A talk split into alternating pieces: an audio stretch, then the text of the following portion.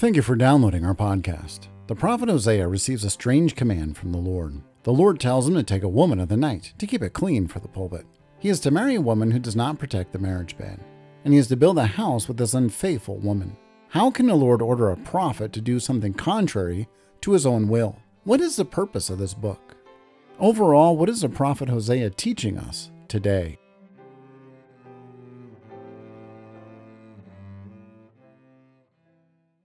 Well, I want you to imagine what it must be like for Adam and Eve in the Garden of Eden.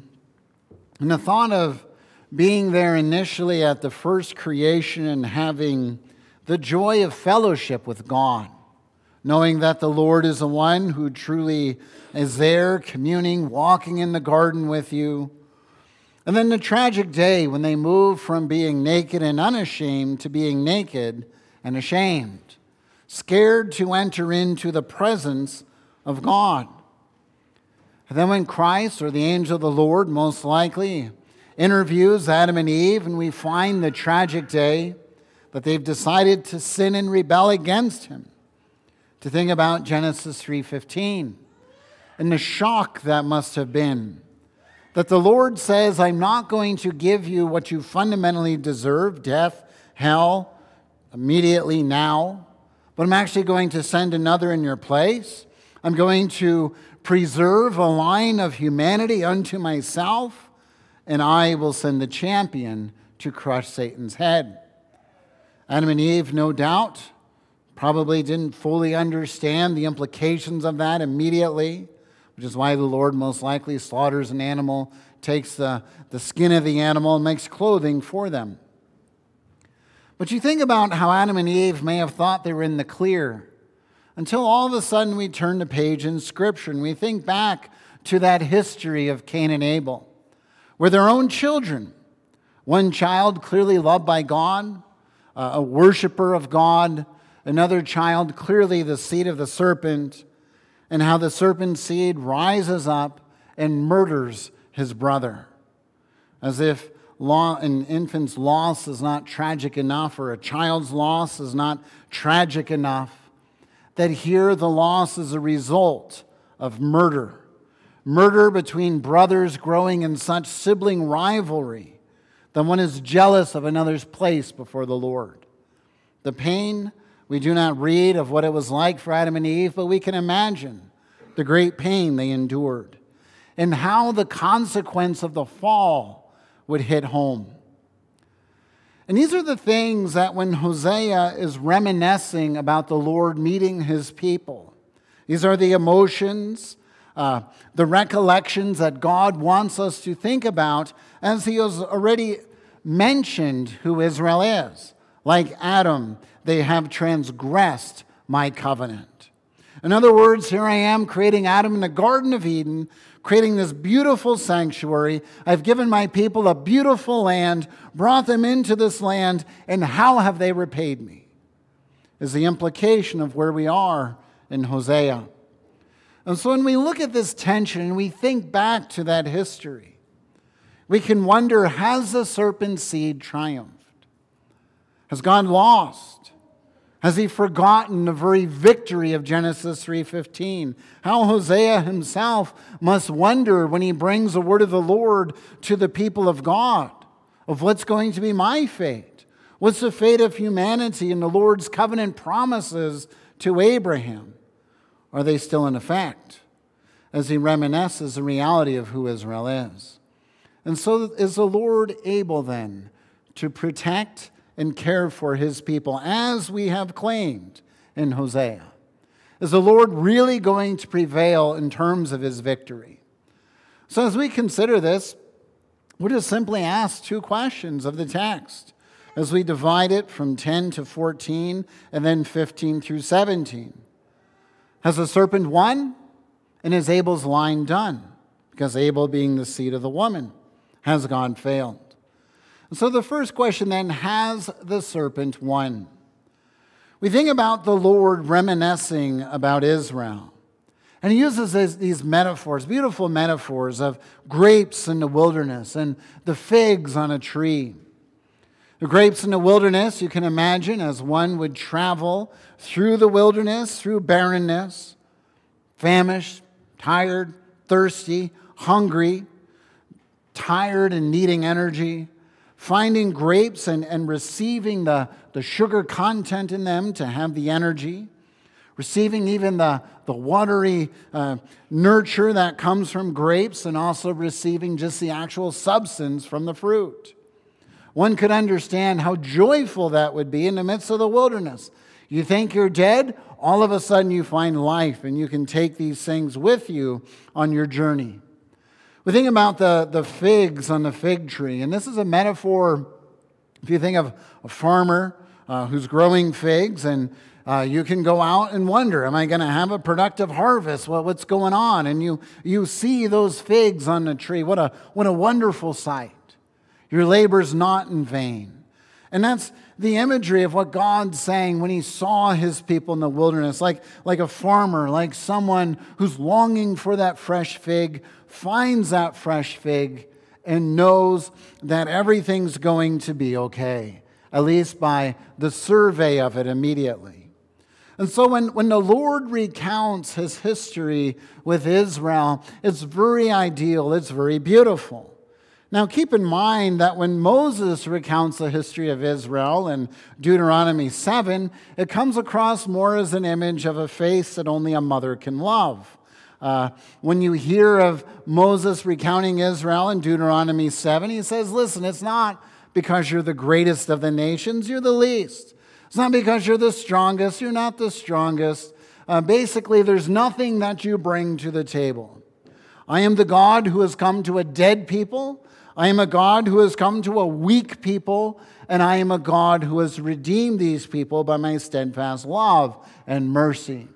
So, the reality of what the Lord is celebrating here in Hosea 9, verse 10, is the reality of what Israel has become by his recreative power, right? There are people who are nothing, and now they're something.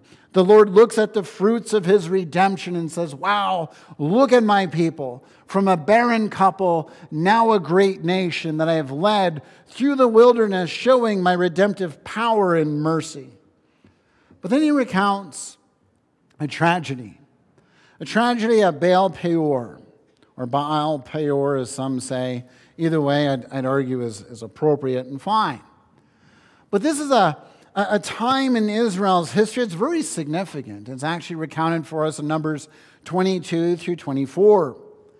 And if you're familiar with these passages, you're, you're familiar that it's Balak who has hired Balaam, the great prophet, uh, to come and, to speak against the people of God. So this, this prophet is so strong and so mighty that whatever he says comes to pass, and gods uh, cater to his will.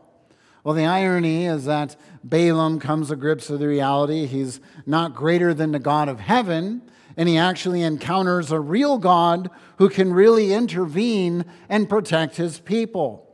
And so Balak takes Baal, or uh, Balaam to all these different places, and finally, finally they come to Mount Peor, where it's this high place of Baal worship, where you think you're going to channel Baal in such a way that the God of heaven or Israel would not stand a chance. Unfortunately, uh, even Balaam himself cannot twist the hand of God. And he brings that wonderful oracle about the Star of David, the star that's cited in Matthew's Gospel, uh, predicting the messianic champion. But the problem of what happens here, we can say, well, then why is God so angry? When we go on in the story, we find that Israel, despite the Lord's protection, so it's important, there, there is actually a king who wants to destroy Israel, tries to get Baal to overpower Israel, that Israel turns to Baal in this place and engages in an immoral uh, interaction that Hosea is rebuking. And in the fullness of the fertility cults, which we've already talked about, and I don't think we need to rehash. Most likely, we're, it's possible that Gomer's come from this, but the Lord doesn't identify her as uh, being a religious priestess, which is what they would say. He would say she's just a common woman of the night. And so it's important to see how the Lord gives his commentary on this reality and how Israel has engaged in this. And so the Lord is, is saying, Listen, what you've done. I protect you. I shut down the prophet. I show my mighty hand. There is a king that wants to destroy you. And how do you thank me? By turning to the false gods, by engaging in their immoral worship and, and sanctifying it and calling it good. And the Lord says this is a detestable thing. They loved it. In other words, they desired this, it was a conscious pursuit. And so when the Lord recounts this, it's important to understand we are sinners. We need redemption. Apart from Christ, there go I, is the force of, of what Hosea is recounting. Apart from the grace of God, we don't want to see where we fall. Going on then, as the prophet recounts verses 11 through 13. So, verse 10 is a claim that the recollection of what has happened. Now, in 11 through 13, the Lord is, is laying out what's going to happen. So the irony is that Baal is, is the, the god of fertility, the god of life, the storm god, the god of the harvest. And, and so that's the whole purpose of, of their religious interactions with, with Baal, to put it delicately. So as they engage in this, what are they trying to celebrate? That Baal is the god of life, the god of fertility, the god of production. And one of the things in the ancient Near East that maybe in our society we've we've lost sight of a bit. But in the ancient Near East, one of the ways to preserve your legacy is to have children. Because as you have children, your name continues. And so, this, this legacy would, would be something very significant for the people in this time. But what's happened? The Lord says, Listen, you're going to turn to Baal for fertility. I'm going to show you Baal's not the God of fertility. You're not going to have any children. And whatever children you do have, I'm going to take them from you. Now, this is pretty severe when you think about Genesis 3:15, isn't it? Because the promise of the champion seed is to come through generations, right? The, the Messiah is to arrive through the, the reproduction and the genealogy of the woman, and he will enter into history as the ultimate champion. This is why the Gospels, Matthew and Luke, have genealogies. They're showing that this promise has come to fruition.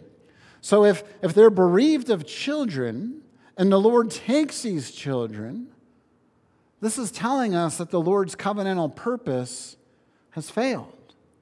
It's done. So if, we read this on a superficial level, we can say, Whoa, what is the Lord doing now? This, this should really make us pause and take a step back and say, My goodness, has God failed? Is God not able to bring about the Messiah to conquer the serpent? Is it really that Israel is so stubborn that they're able to thwart the purpose of God in their rebellion? One might claim that. One might look at these verses and see that.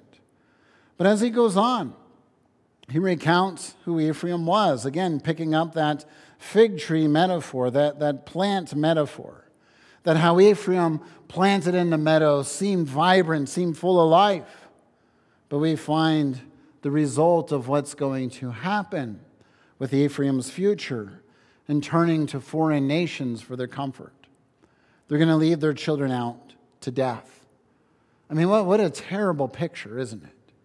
It's bad enough to be carried off out of a land, but then to watch the slaughter of the helpless before you.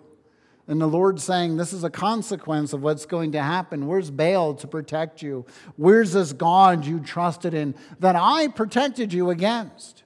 Where is he? And this is where verse 14 becomes this tragic change. Because basically, verses 10 through 13 is Hosea bringing the word of the Lord to the people. Verse 14 is a prophet's interjection, where now he is praying to God. And he's praying to God, saying, Oh Lord, what are you going to give them? He's saying, This is, this is not an easy message to deliver, and it's not. It's, it's rough. This is, this is sad, tragic stuff. Uh, that, that when you read it, I mean, you really should pause and say, Wow, the depth of human depravity and sin. How tragic. But what he says is it's actually better for them, and it would be a blessing for them to actually lose their children and to not be able to nurse their children and bring life. I mean, that's a horrible prayer. If you really think about that, that's a horrible prayer. He's saying, let them go back to an Adam and Eve situation where they grieve the loss of their son. It's actually better to endure that than to go on and experience what they're about to see. In fact, this is what Christ cites in Luke 22 and also in Matthew 24 when he talks about the ultimate, well, the demise of Jerusalem and the ultimate final judgment. That he's saying basically, those who are not aligned in my purpose, it's better that they don't see their children, that they don't uh, endure what they're going to endure if they're outside of Christ. And that's what he says in the way of the cross is don't weep for me. Weep for what you're about to face, for what you're doing here. That's the ultimate tragedy. And so when, when Hosea utters this prayer, this is what Christ takes upon his lips in terms of going to the cross. A tragic day. A day where we wonder what, what's going on in terms of the story, and is God really able to bring about his redemptive purpose? And this leads us then to verses 15 through 17, where we ask that question Is Abel's line finished? Is the Lord's redemptive promise done? I mean, it's, it's a valid question to ask when you read this. Because on a superficial level, it seems as if God's purpose has failed. But as we go through this, what, what is the Lord recounting? Well, he recounts more of what has happened, not just Baal Peor, but now he puts something else sort of in parallel to that. It's not just at the beginning of Israel's history, but he's saying even when you went into the land. Now, Gilgal, much where this began, is a high place. Remember, we talked about its rolling back, taking away the shame. Israel undergoes a covenant renewal ceremony. They celebrate the Passover. They undergo circumcision before going into the land. The point is, they're reconsecrated unto the Lord. So Gilgal is, is a high place. It's a good history when you think about it initially. And so, if that's the case, why does the Lord begin to hate them there?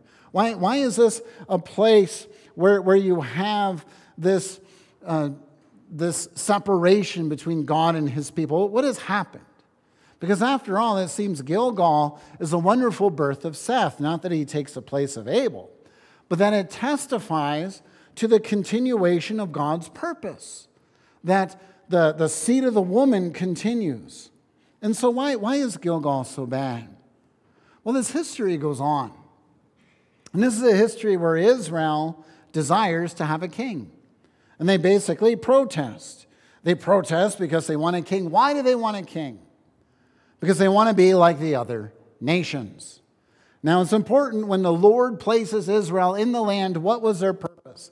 Not to be like the other nations, right?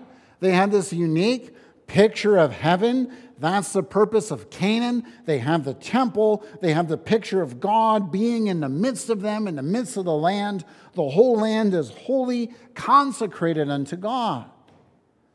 But we find Israel is not satisfied. They want to be like the nations, they value the nations, they want to be like the world.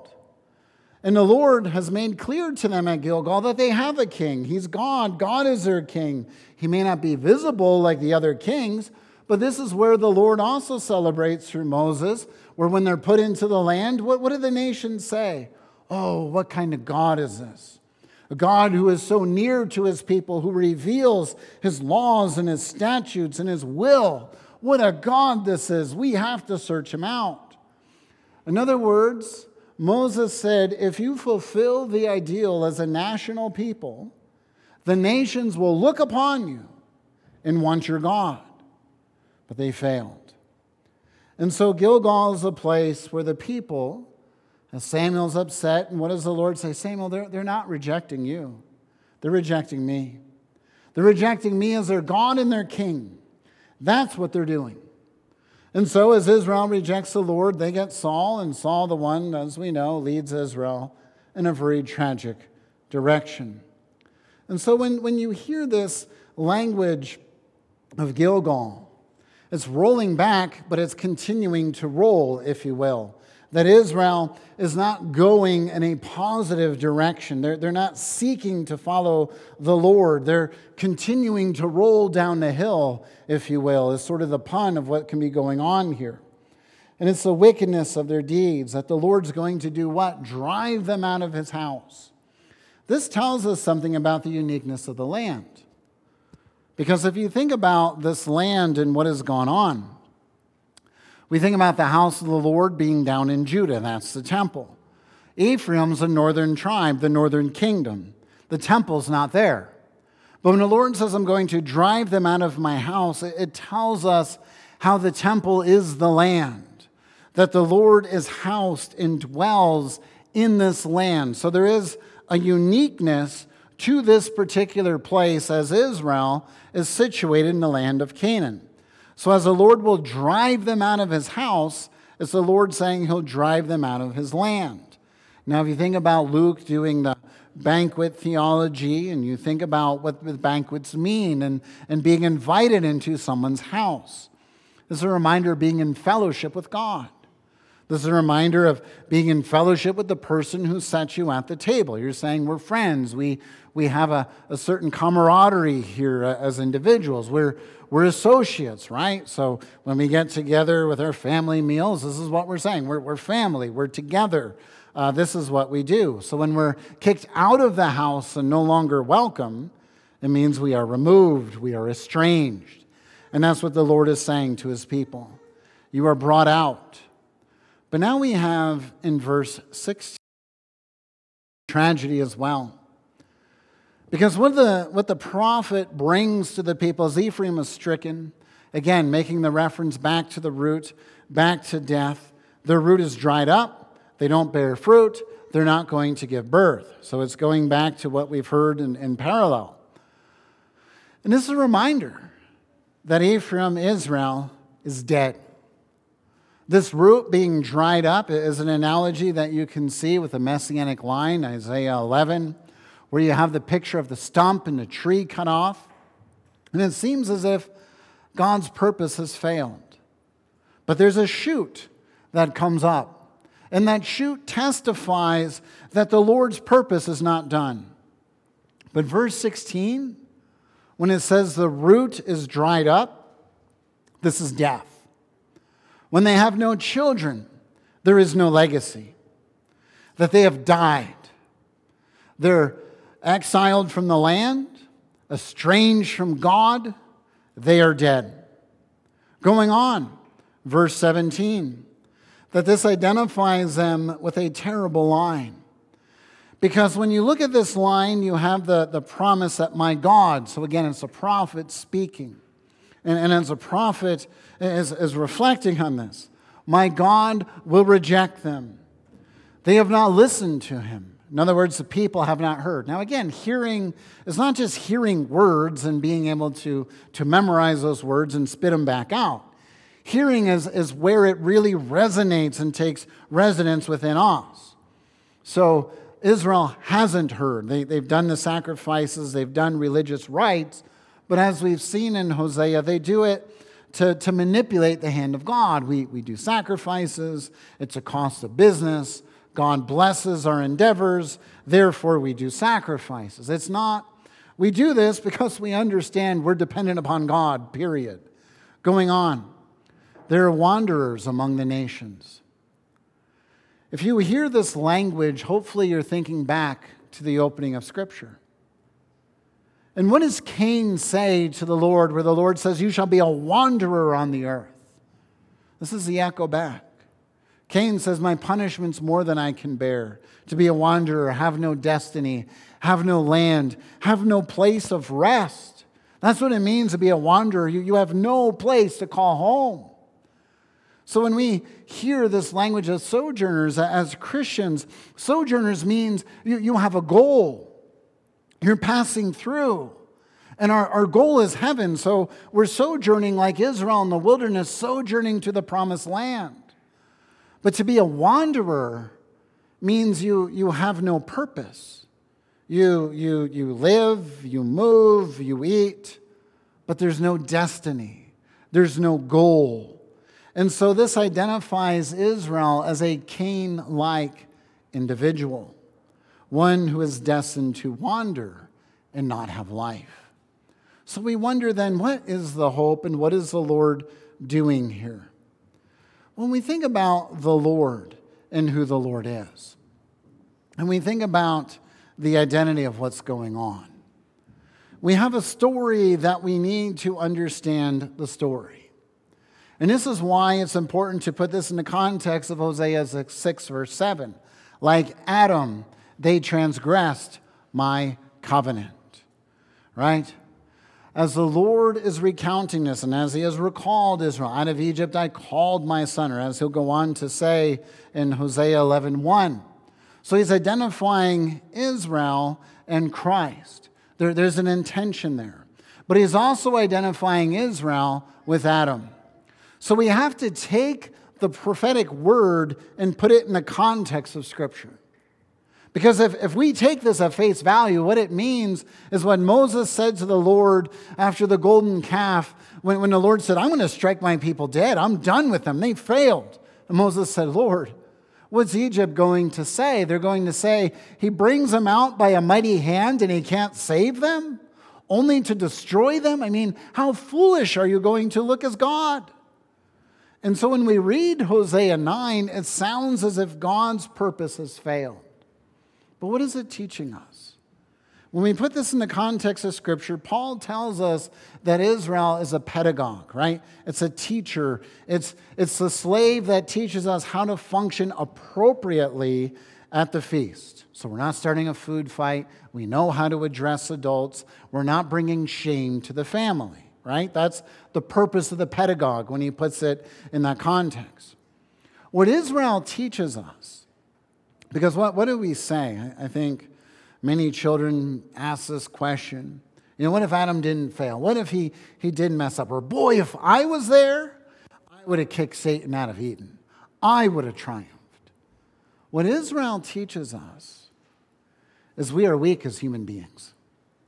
And it teaches us that here you have a scenario where a new Adam is placed in a new Garden of Eden with a priesthood with ceremonial rites, with cleansings, with sacrifices, with all options to, to backtrack when they mess up. So it's, it's like Adam, but it's actually a little easier because you have a community of people to encourage one another. You have priests ordained, you have sacrifices, and so you think this would be easier.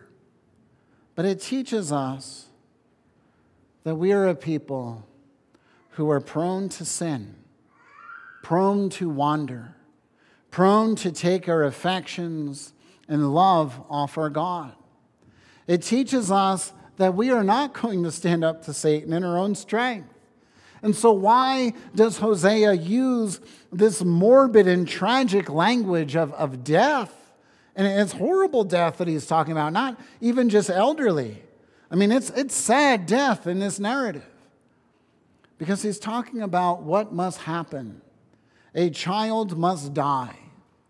And in order for the Lord's wrath to be appeased, a child must die, and as Hosea will go on, must be raised up to life.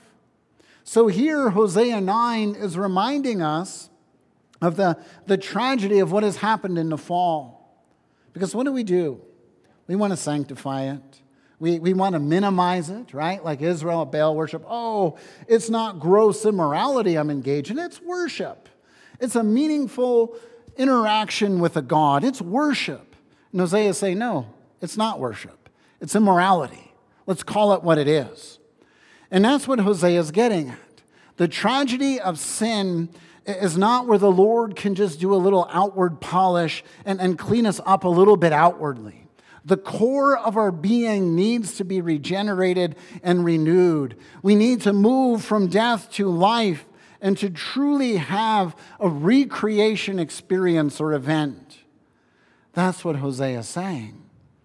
And he's saying to us today and to the current people, it's not just a superficial problem. It's not just an outward problem. We need to be recreated in the power of God, and we need to move from death to life. So now, when we hear the Apostle Paul, we hear Christ talking about crucifying the flesh so that there's life, right? We're dying to self, living unto God, this sort of language. It's this passage. It's, it's, it's basically what this passage is getting at.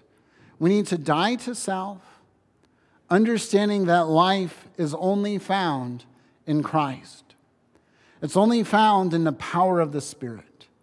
Emptying ourselves of all hope, emptying ourselves of all significance in self, hope in self, triumph in self, triumph in ideals. It's only being triumphant in Christ Jesus. And so when we ask that question, does this mean that the Lord's purpose has failed?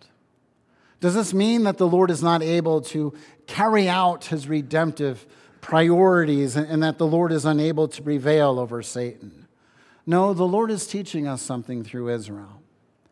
And he's teaching us that superficial sacrifices, outward actions, a, a, a, land where even God dwells in the midst of his people, a call for his people to be tuned into the statutes, giving very clear, specific statutes.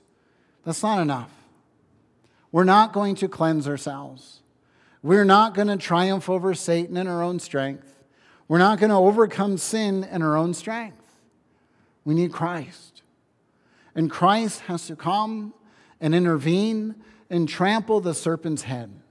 And so when Christ goes to the cross and has to die, it's not because Christ just wants to show some drama or show how powerful he is.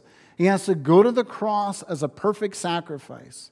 The irony of Pilate being a pagan priest, if you will, declaring the sanctity of the sacrifice. I find no guilt in him, right? Declaring his innocence. Christ going to death, being raised to life, gives us the assurance that the Lord will prevail. It's the Lord who prevails, not us. We only prevail in Christ by his regenerative power as we walk in his spirit. Our call as we hear this is to be tuned in to how we can be so easily seduced by other beliefs, other gods, other systems, other places of comfort other than the true God. And what Hosea is doing is calling us back believing that our God is sufficient, He is our King, He is our Redeemer, He is our shield and defender, and we are not meanders and wanderers through this age.